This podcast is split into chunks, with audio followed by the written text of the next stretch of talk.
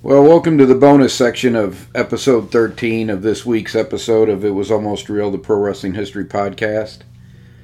I was so uh, brain fried over all the stuff that went on Tuesday when Caleb and I recorded the actual first episode, which you'll hear in the show after this addendum. I forgot to cover the one question I got for the update section. So I'm going to do that now, and then the regular episode that we recorded will start right after this little interlude, shall we say.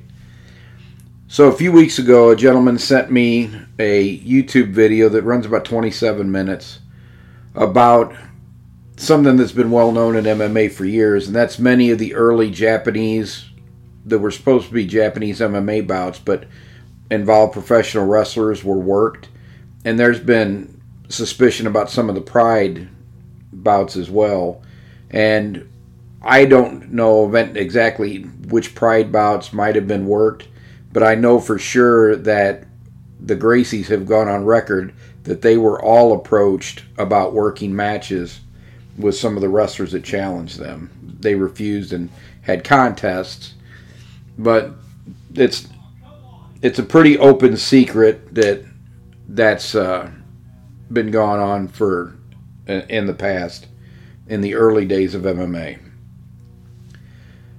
So the video is very good in talking about that, and it is a YouTube video directed to MMA fans who probably don't really care about pro wrestling history.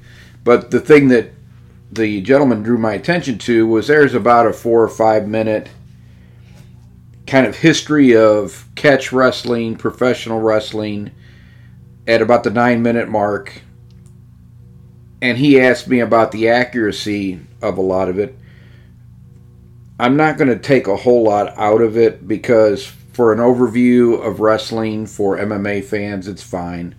And a lot of the things that are in there are true, but just not in that order or that the way that. But there was a couple things I really wanted to point out in there that. So he attributes the creation of Catch as Catch Can to a gentleman in Wales in 1877, but catch wrestling in some form, and let's say what it was back then. It was Catch as Catch Can, and that's what it was called for a long time. That will be my, my third point I get to. But Catch as Catch Can as a style existed before 1877 in Wales in England, and it uh, definitely existed before 1877 in the United States because it was the style that carnival wrestlers uh, used, and professional wrestling in this country uh, came from a combination of wrestlers doing Greco Roman and challenging European wrestlers, and then the carnival wrestlers. And many of the best uh, wrestlers produced in this country Ed, Evan Strangler Lewis, Martin Farmer Burns, they all uh, learned their professional wrestling style, catch as catch can, uh, from the, the carnival workers. So that that isn't quite accurate. That there was catch wrestling before that. It might not have been called catch as catch can, but I know in the 1880s at least in the early 1880s and maybe even in the 1870s, they're calling it catch as catch can in the United States, and there's only been a handful of English wrestlers that came over in the early 1880s at that point. And it would be called catch as catch can. In this country, they probably quit distinctively referring to it separate from professional wrestling because after 1890 the catch as catch can became the dominant style of professional wrestling in the United States. And after the 20s, it was the only style. I, I don't remember any Greco Roman matches or Cornish wrestling, Cumberland. That all went out in the 19th century. Really, the only two styles that was wrestled professionally in the United States after the 1900s was Greco Roman and catch as catch can. And in England, in 18 uh, I'm sorry 18 in 1981 I was watching an episode of Are You Being Served a uh, British comedy from that time period.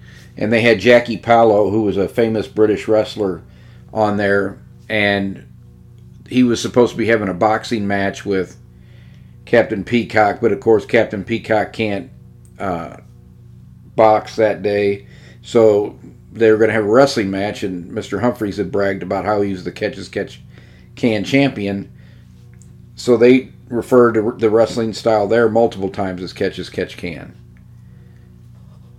The second thing I wanted to cover was the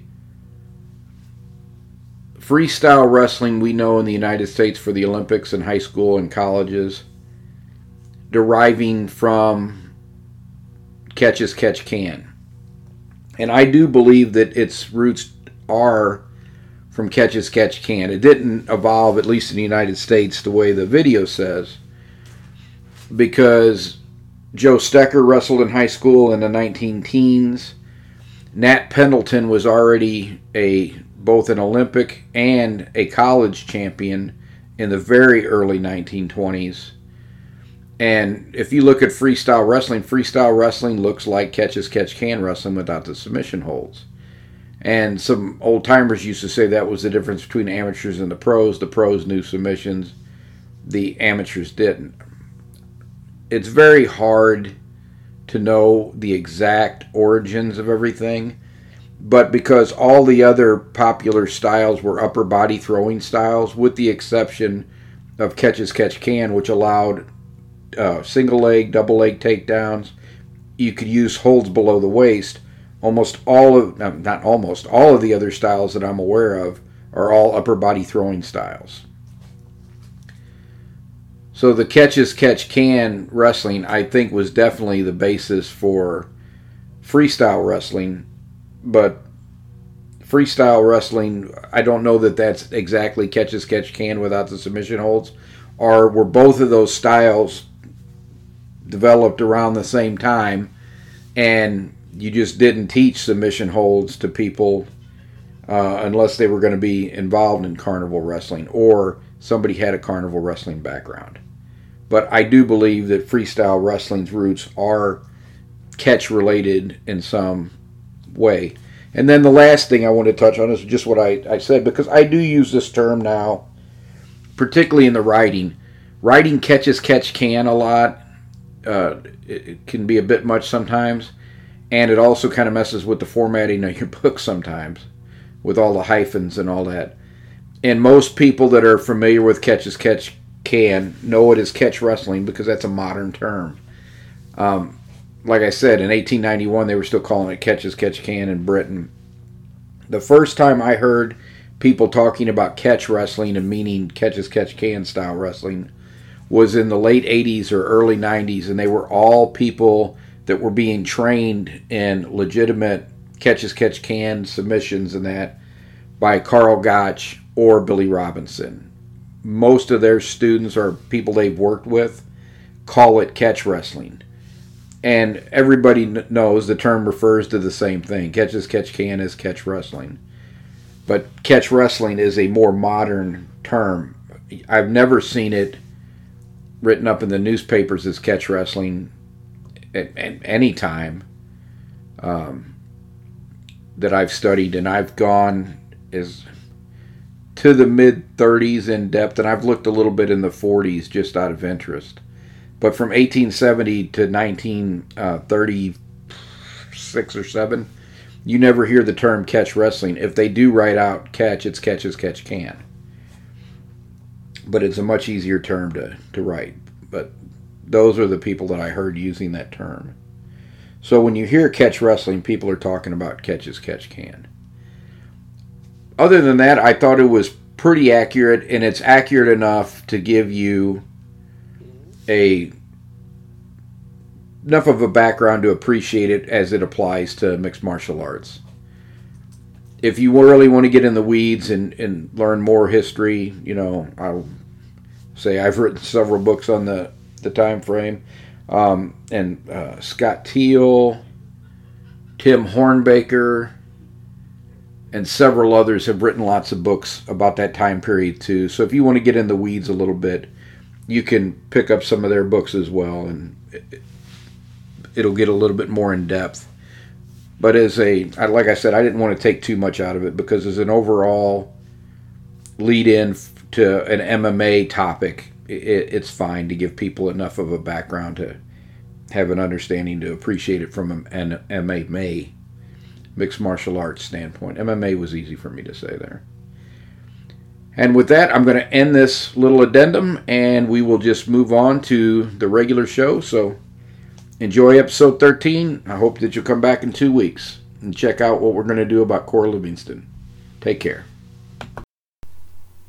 It was almost real, the Pro Wrestling History Podcast, episode 13.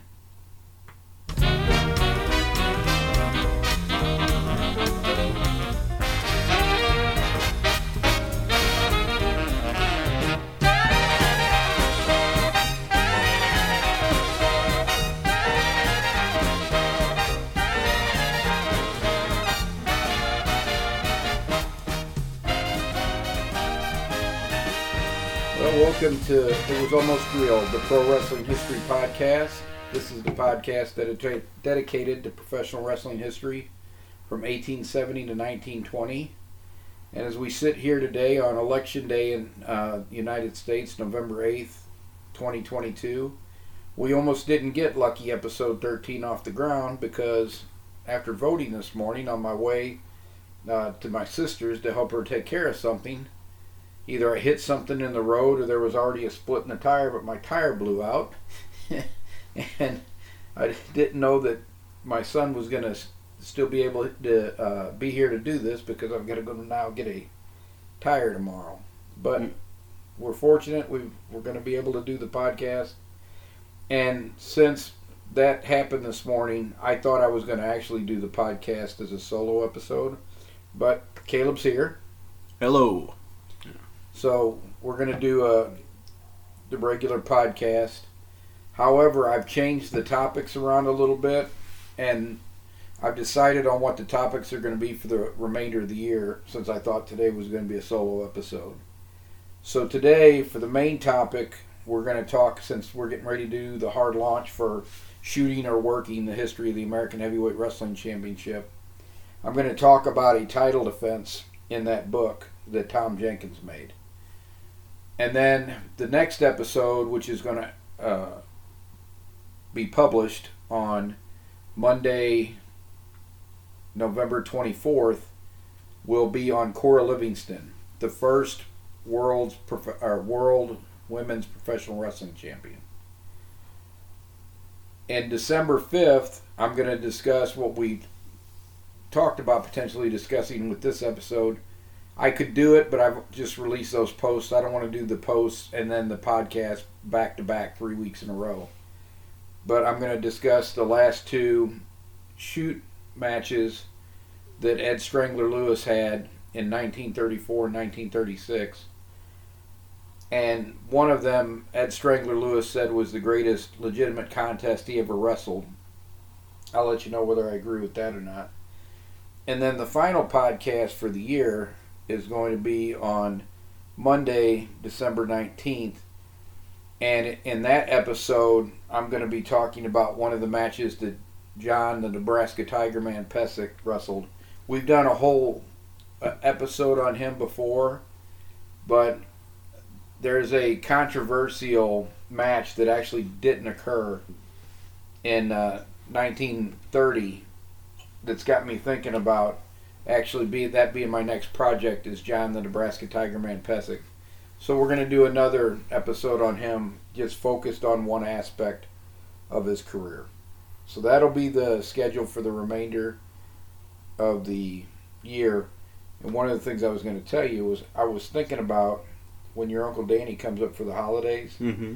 maybe getting him on the podcast Okay. And he can tell the story of when he thought I was going to get him killed when uh, he was 14 and I was 17, and uh, we were at the Kiel Auditorium uh, downtown. Yeah, I'll be outnumbered by two fans. Look extra dumb. well, Uncle Danny and I, um, the episode I had you watch, mm-hmm. the uh, Raw, not Raw, Primetime? The Primetime Wrestling episode I had you watch mm-hmm. was actually my Aunt Willa Uncle Danny's mom's favorite uh, episode. Yeah. She was she was not a wrestling fan, so Aunt Willa didn't like wrestling, but she would let us watch it in the living room. If Uncle Lloyd was home, we didn't get to watch it in the living room, but Yeah. if Uncle Lloyd wasn't home, Aunt Willa would let us watch it, and she did not watch the wrestling, Mm-hmm. but she would watch the interactions between Gorilla Monsoon and Bobby Heenan and, and Yeah. laugh. And that episode I had you uh, watch was um, one of uh, it was her favorite episode, Yeah.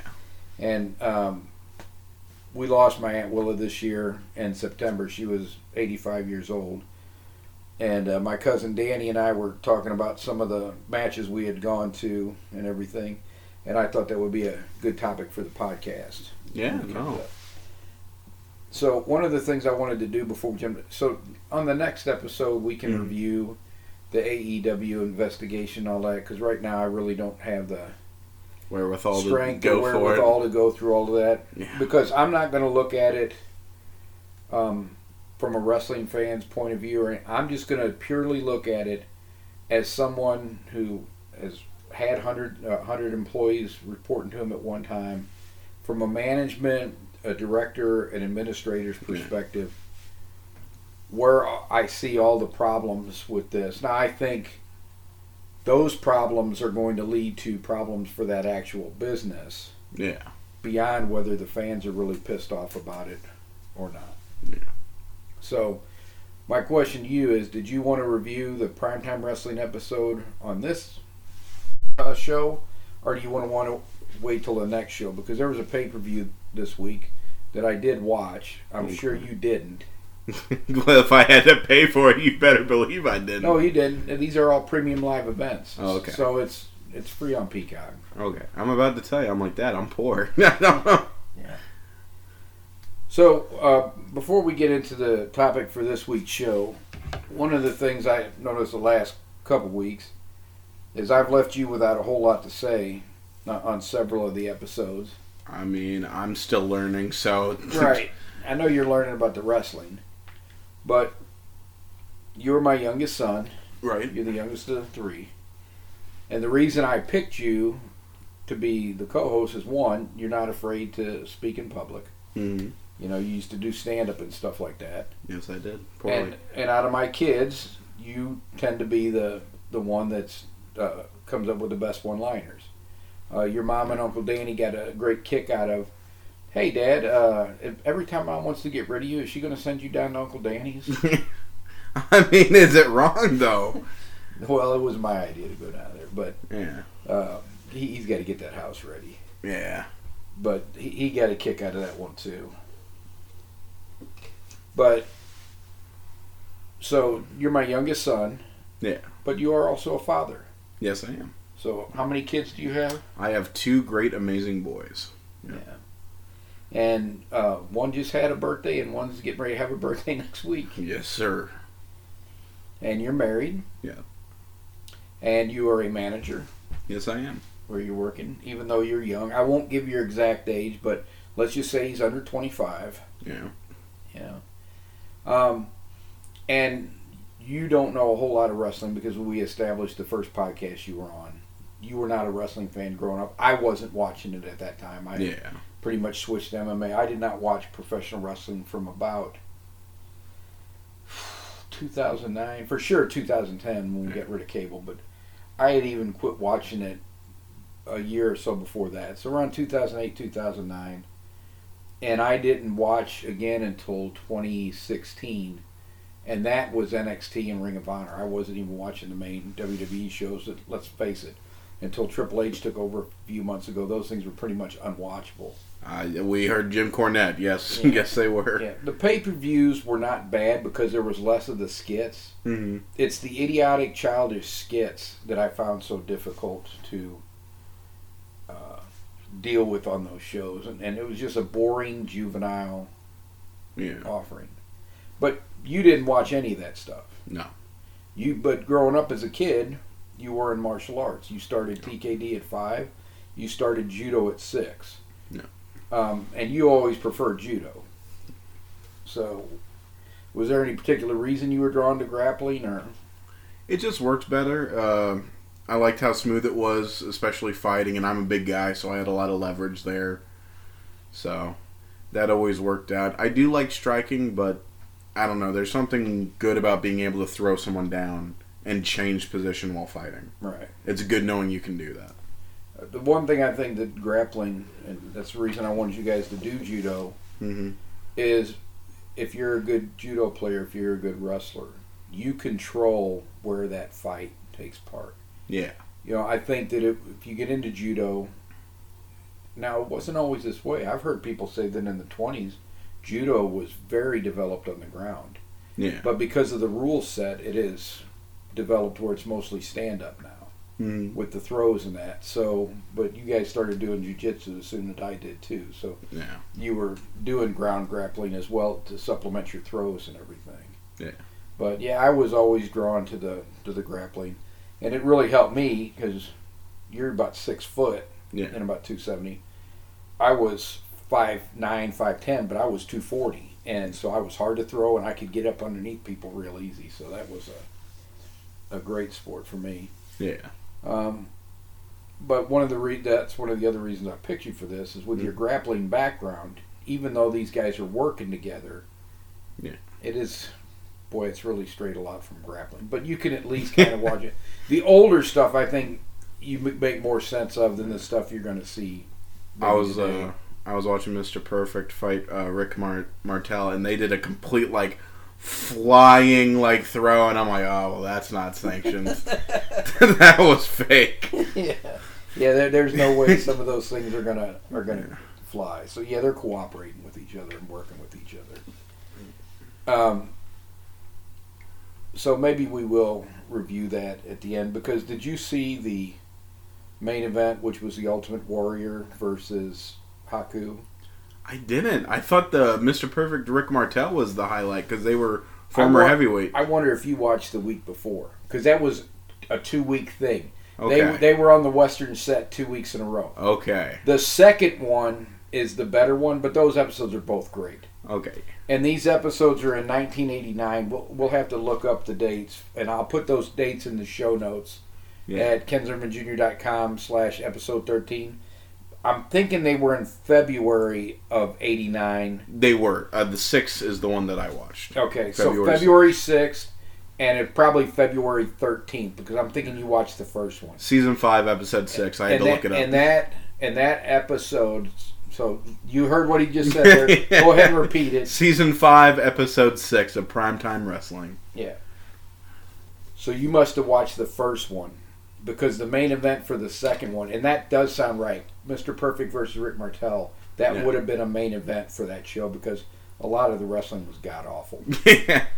The second show, the main event, was Ultimate Warrior versus King Tonga. Okay. So we'll talk about that first Yeah. episode at, at the end of this. Um, so what I wanted to get into, because I actually this is one of the more fascinating matches I found in the book, but not because of the actual wrestling. Mm-hmm.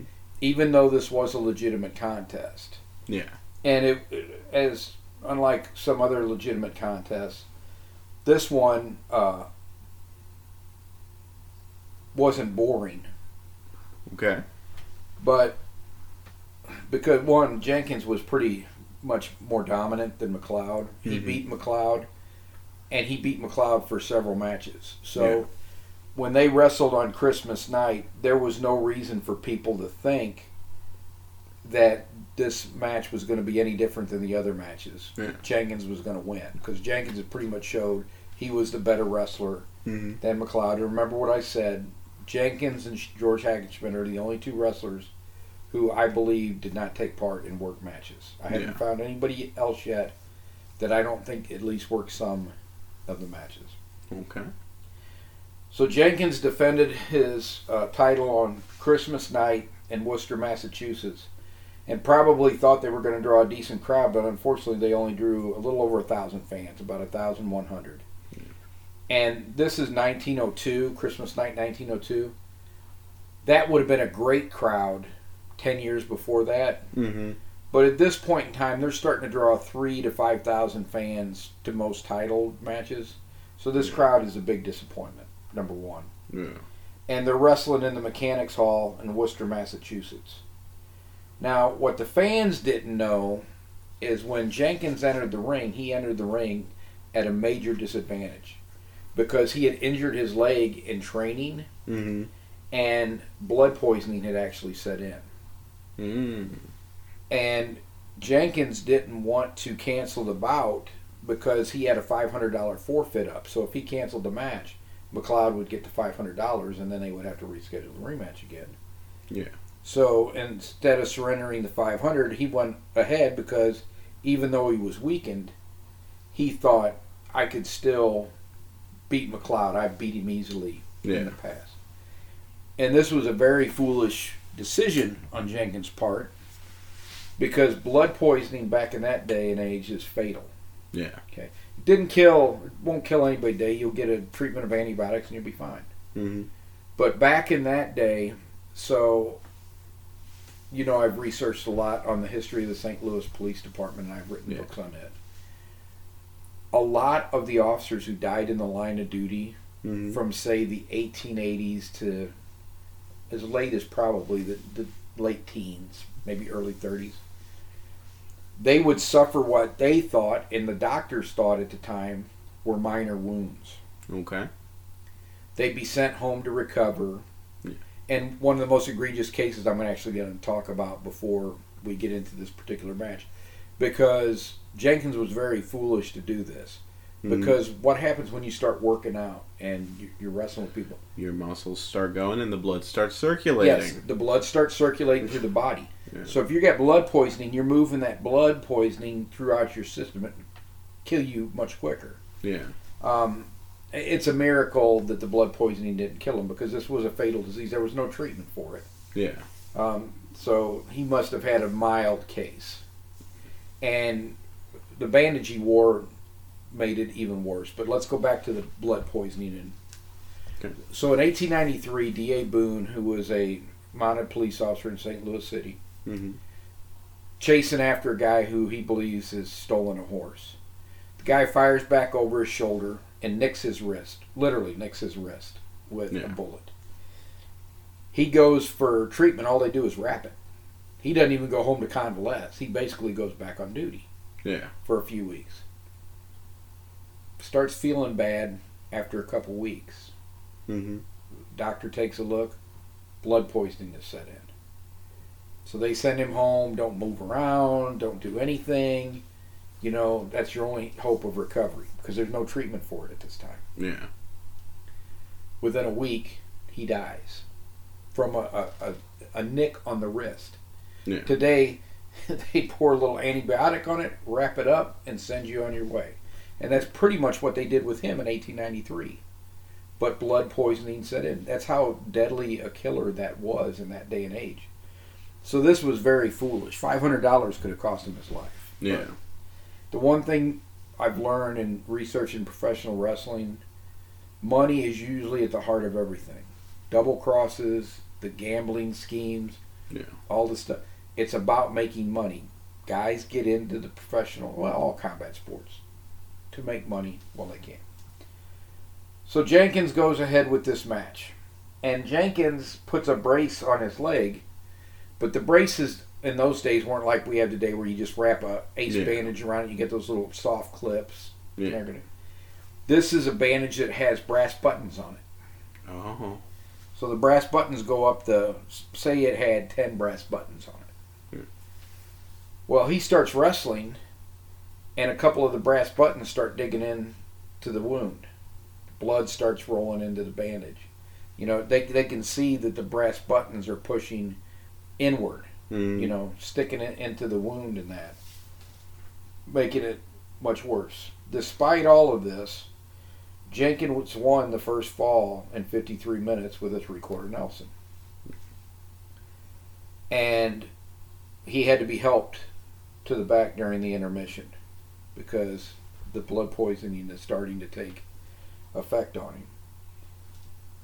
He comes out and the buckles are digging into his things about he just Mhm. rips the brace off because the buttons are doing wor- worse damage to him than McLeod is. Yeah.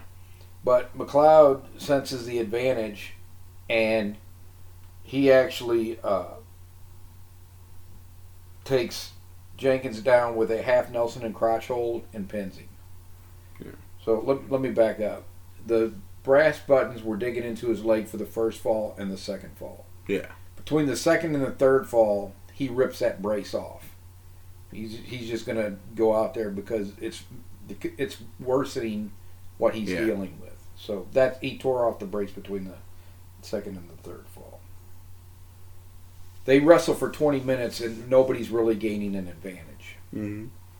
And Jenkins wants to continue, but he's he's obviously in no condition to continue. And the referee was a respected referee by the name of George Toohey. Yeah. And Toohey steps in and says, "I don't think you can continue. I think I'm going to have to stop the match on a, on a forfeit." Yeah. And Jenkins doesn't want to because Jenkins doesn't want to lose his title. He wants to continue with the match. Mm-hmm. But Toohey lets him go maybe five more minutes, and then he stops the match and he awards the, t- the match and the championship back to McLeod. Yeah. So Jenkins was a three-time champion. Mm-hmm. Um, yes, he was a three-time champion because we've already talked about him and Gotch split their competitive series three-three. Yeah. Later on, after he was a semi-retired instructor at West Point, Gotch beat him two more matches. Yeah. But I don't consider that the competitive series. Um, and he lost the title to Gotch and he won the title back from Gotch. But his first two title reigns were defeats over McLeod. Mm-hmm. Because obviously McLeod's not going to hold this title any longer than it takes Jenkins to recover. Yeah. And fortunately for Jenkins, he did recover. Toohey probably saved his life by stopping the match when he did. Mm-hmm. And Jenkins had to go home and uh, just basically lay there for a month. But he did recover. And then he got his rematch with Dan McLeod in April of 1903. I found that match fascinating because of the blood poisoning aspect. When I had read he got blood poisoning, I was like, well, I know he didn't die because I knew he had those matches with Gotch and that later on. But that was unusual. Yeah. Blood poisoning a lot of times with a, a death sentence from hmm. very minor wounds, you know, a bullet grazed to the wrist and stuff. And I don't want to speak out of school, but I think it was the unique thing with the with the bullets having gunpowder and stuff on them Yeah. when they hit people that that blood poisoning tended to kill people more because most of the people I know that were most of the officers who were stabbed or had a broken bone or something Mhm. recovered uh, the- even when they got blood poisoning it was minor but it, people that got shot in that era if they got blood poisoning it was usually usually fatal Yeah. so that may be one of the things that led to why he didn't get uh, a fatal dose of it because he didn't have residue or something Yeah. from that injury that was getting in to the blood as well. But I, I find it more fascinating from the blood poisoning aspect than uh, Yeah. No, I mean uh, the fact that he went two rounds before. yeah he couldn't go anymore. Yeah. is amazing, you know, with that. And when we talk about one of Ed Lewis's final matches, that's going to be, it's going to be a similar thing. He persevered through something that most people should never be able to persevere through. But Jenkins was a super tough guy, so. Um. So you watched the first episode. So you saw where they the show started. They threw dynamite over a wall Mm-hmm. and then Bobby comes in through the thing, coughing and waving and stuff. Yeah. Okay, so you saw the first ep- you saw the first one. So that one was good too. That was a rare location shoot on primetime wrestling. Mm-hmm. Most of the time they were in a studio. Yeah. Um, if you watch any other episode, almost all the time they were in a studio. The only other one I can remember where they did something. Uh, I, I don't know that you would call that a set. It was a set that they did that western thing on because they were supposed to be on the set of a western film. Yeah. They did a couple where they were out on boats. They did uh, one where Bobby was supposed to be taking Gorilla to Andre the Giant's training camp right before Andre wrestled Hulk Hogan at Mhm. uh, WrestleMania three. Yeah. and that was kind of an on location shoot. They went out in the woods somewhere, and, but for the most part, they shot in the studio. So this was a little bit unusual. They would do these special shoots every great once in a while. I think they went to Caesar's Palace a couple times, but for the most part, they shot everything in that primetime wrestling studio in Stamford, Connecticut. But this one was a supposed location shooting on a, a western uh, set. So, did any of the other matches stick out to you other than Mr. Perfect and Rick Martel? Those Not those guys are really good. Yeah, not really. So we didn't have the capability to stream back Mm. in that day. Yeah. If we had, we would probably only have watched the segments with Bobby and Gorilla, and we would have skipped most of the matches because the matches were pretty abysmal. So Pedro Morales was the WWE World Champion, and he Mm. was an incredible wrestler in the '70s. But by the '80s, he was in his mid 40s, and it seemed like he was on primetime wrestling every single week, wrestling some other uh, mid carder at that point or low main event Mm. type guy, and he would put those guys over. And then if he was wrestling a mid card guy, a lot of times Pedro would go over. But Yeah. Danny and I were talking about that. Some of the matches you saw there. Now you did occasionally. When the Bull, British Bulldogs and the Hart Foundation first came into the WWE, they weren't tag teams yet. Yeah. And there was a show from Toronto where Bret wrestled. He might have wrestled Dynamite, which was a big rivalry in the Calgary area, hmm and they always had great matches.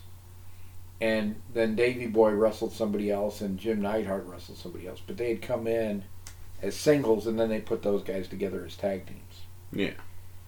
Uh, but for the most part, the wrestling was pretty, pretty abysmal. You know, you'd have Siva Afi versus Mike Sharpe. That's not going to sell out anything.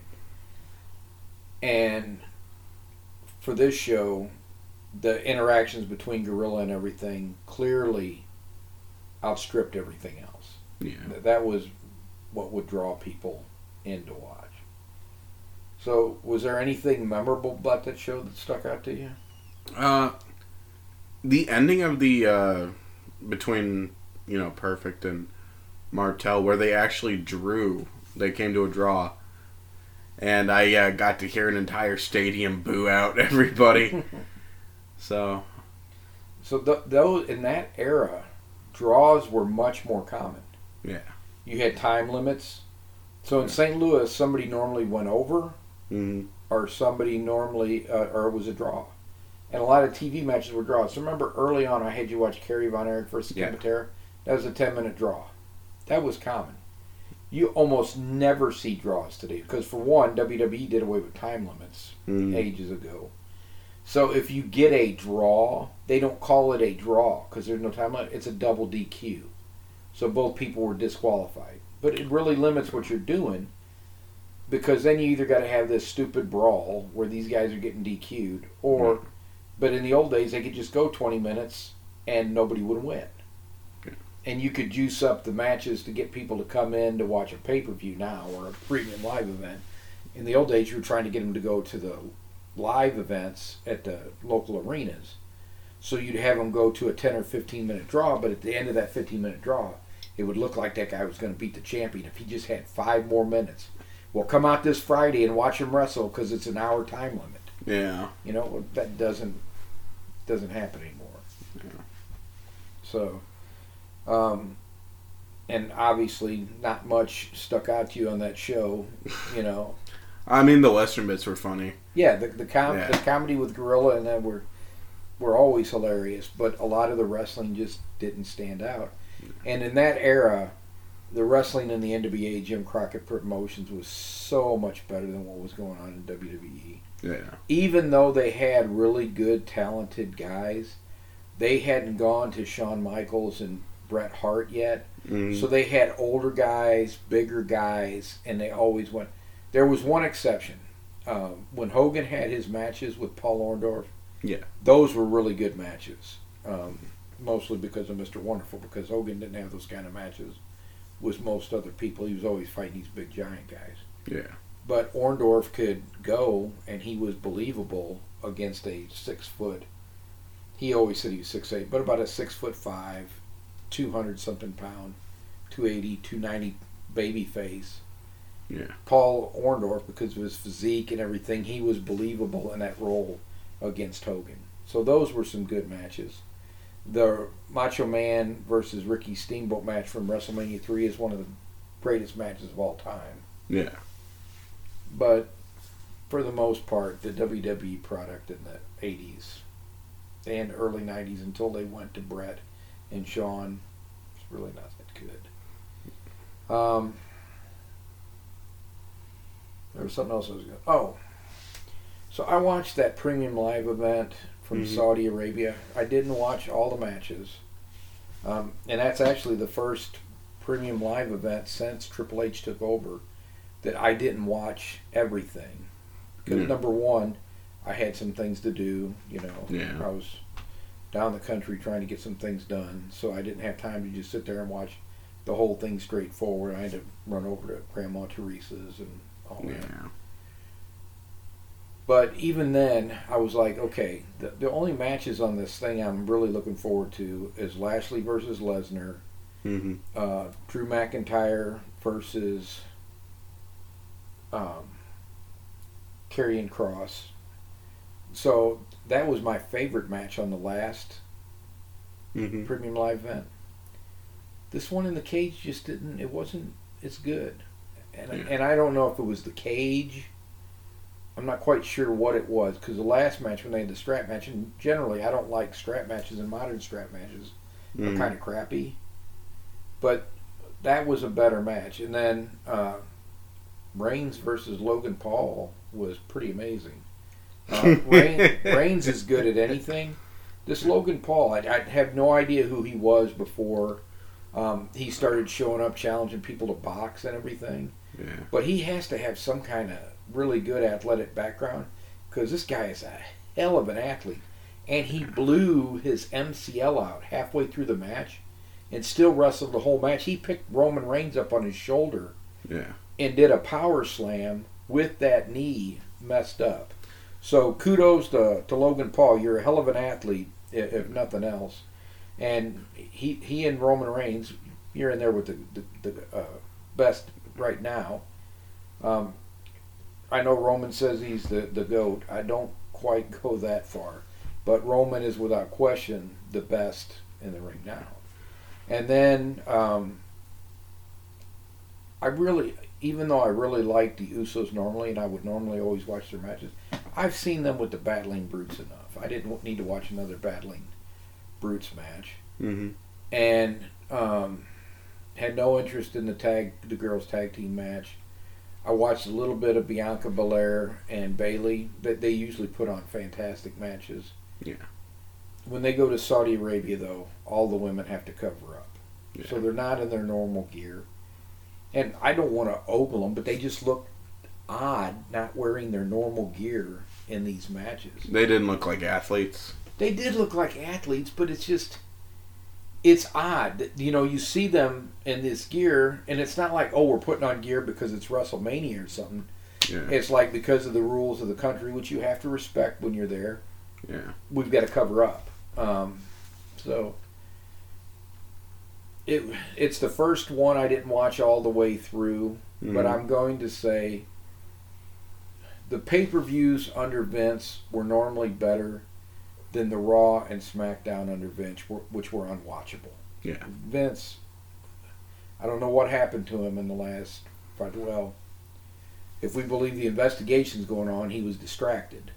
Mhm. Um, it's it, it was not nearly as good, and even the pay per views would have some really stupid juvenile crap on it. Yeah. Under Triple H, the product as a whole has been much better. Mhm. Um, I used to be able to watch an entire weeks of WWE under Vince in just under a half an hour because what's Roman Reigns doing? Is there any other match in all this stuff they No. put on worth watching this week? The answer a lot of times was no, and you'd be done. Um, the shows are much better. They're watchable now. Yeah. The pay per views have been much much better. Um, premium live events. So overall, I would give uh, Triple H's reign as the head of creative a thumbs up. I think Triple H and Stephanie can really turn the WWE back around. Yeah. And I do not. I really would like to see AEW succeed because Mhm. competition makes things better. Yeah. After this investigation, I don't think it's going to happen, and we'll we'll talk about that next Right. week. Um, but really, if you're a wrestling fan, you at least have something plausible to watch now. Yeah. Whereas before, it was just a lot of really bad wrestling, and I just really wasn't that interested. Yeah. So, my favorite era is probably always going to be the era I grew up in, but I'm not going to really write or research about that because I'm more interested in the history and talking about you know when it was a mixture of working and shooting. Yeah. So, well, where are we at time wise, bud? 35 minutes. Well, I think we've talked all your ears off for this episode. Remember, uh, next the next episode, uh, episode 14, will be released on Monday, November 24th, and we're going to talk about Cora Livingston, who was the first recognized women's wrestling champion. I'm going to, as much as I've researched this era, I've recently discovered her. Oh, yeah? Um, I always thought Mildred Burke was the first, and it's actually Cora Livingston. And uh, she was active from about 1904, 5, 6, Mhm. somewhere in there, till the late teens, early 20s. And the reason that is, is because in, I think it was 1908, but I'll, I'll know, I'll have the exact date, or I'll have at least the exact year for the next podcast. Cora Livingston married uh, Paul Bowser, the longtime promoter of Boston. hmm But when she married him, they were just both wrestlers. Yeah. And he got his promotional, his beginnings in promotion by wrestling himself and promoting his wife. So he was promoting her matches.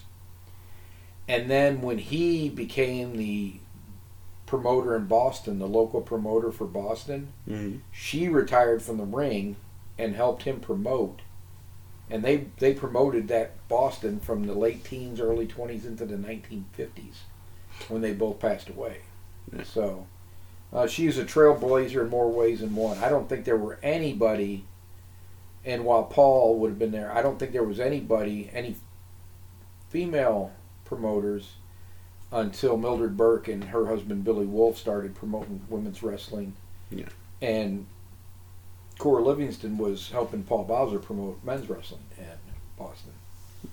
So she's a trailblazer in more ways than one, and I need to do a lot more research on her because a lot more needs to be written, and Yeah. she needs to be known.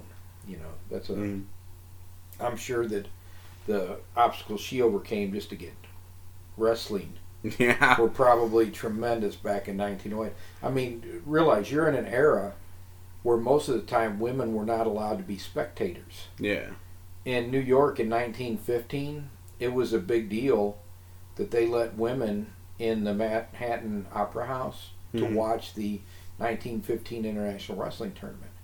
And Sam Rachmann, who was the promoter, really pushed that because women were allowed to go to the wrestling matches in um, Europe, but in the United States, they were still very backwards with their laws a lot of times. I mean, you'd go out west, women weren't allowed in saloons. hmm You know, women weren't allowed here, and for a long time, women weren't allowed at wrestling matches or place where uh, men would be semi-clothed and stuff like that. I mean, just Yeah. We all know what happens when you try to legislate morality. So it was it was really silly, but that was the norm back then. So it's really something to overcome that uh, in your career. So that's it for this episode of It Was Almost Real, the Pro Wrestling History Podcast. You can find the show notes for this and every episode at kenzermanjr.com, and you can look either under the podcast category or you can just put kenzermanjr.com slash episode, whatever episode you want. You just put the number behind episode, and it'll pop up with the show notes. And until next time, enjoy, be safe, and we'll see you. Catch you later, guys.